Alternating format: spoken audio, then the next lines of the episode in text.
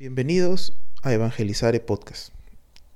El día de hoy tendremos como tema central el Evangelio del joven rico. Evangelio según San Marcos, capítulo 10, del 17 al 27.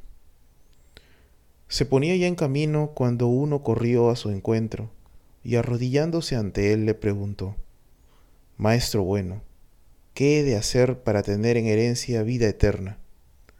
Jesús le dijo, ¿por qué me llamas bueno? Nadie es bueno sino solo Dios. Ya sabes los mandamientos, no mates, no cometas adulterio, no robes, no levantes falso testimonio, no seas injusto, honra a tu padre y a tu madre. Él entonces le dijo, Maestro, todo eso lo he guardado desde mi juventud.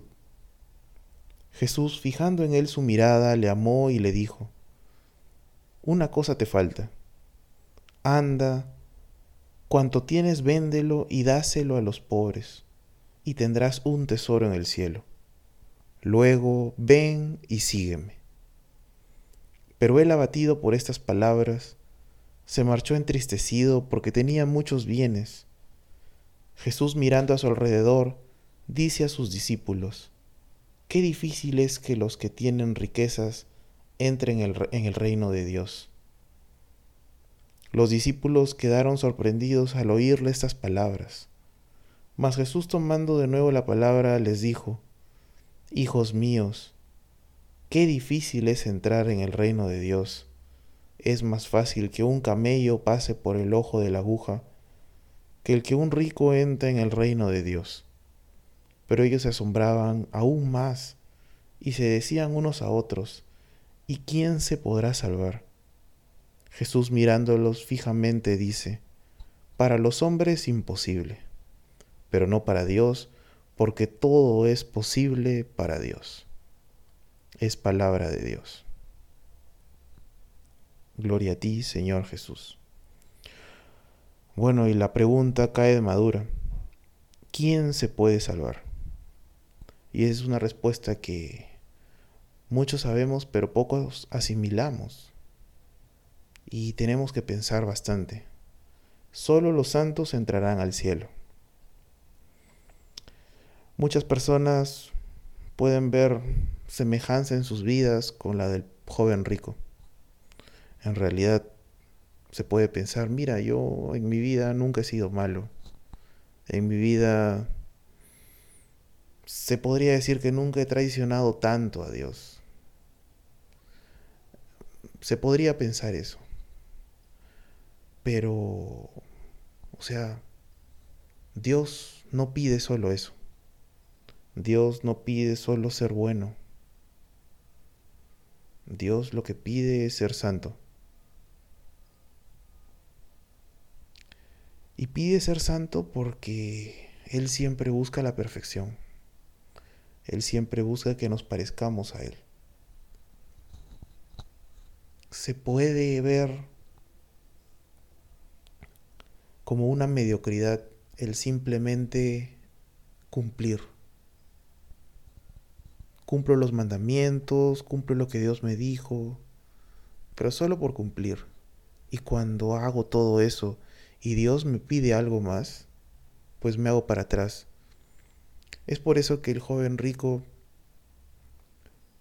se entristeció, comenzó a pensar y dijo, oye, bueno, he cumplido toda mi vida lo que me has pedido, pero dejar todo y seguirte, creo que eso ya es mucho.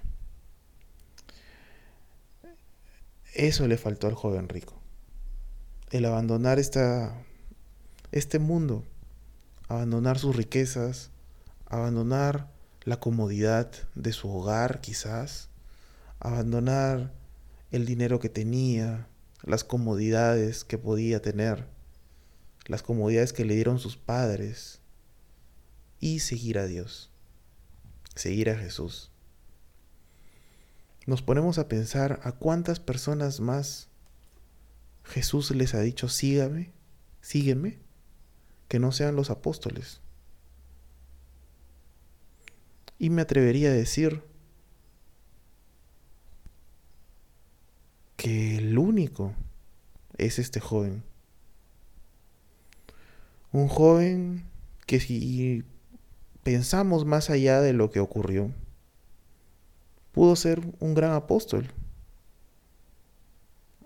Es decir, recibió el llamado en plena juventud, era un joven. Pudo ser un segundo Juan.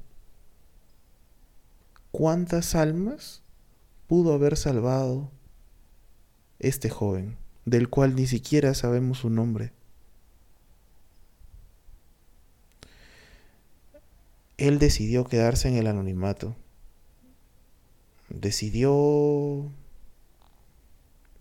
y prefirió la comodidad de su hogar, de su casa, de lo que tenía, en vez de dejar todo y seguir a Cristo.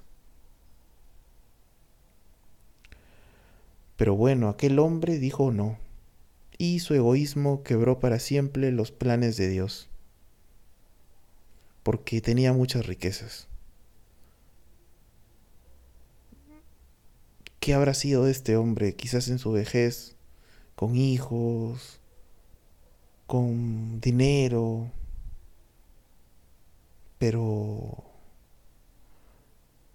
lo pienso en silencio, mirando al horizonte y pensando en ese llamado que Dios un día le hizo, en ese llamado personal que Jesús obró en su vida. Lo pienso también con un poco de, remordimiento un poco de lamento. Pasó el tren y no lo tomó. Lo dejó ir.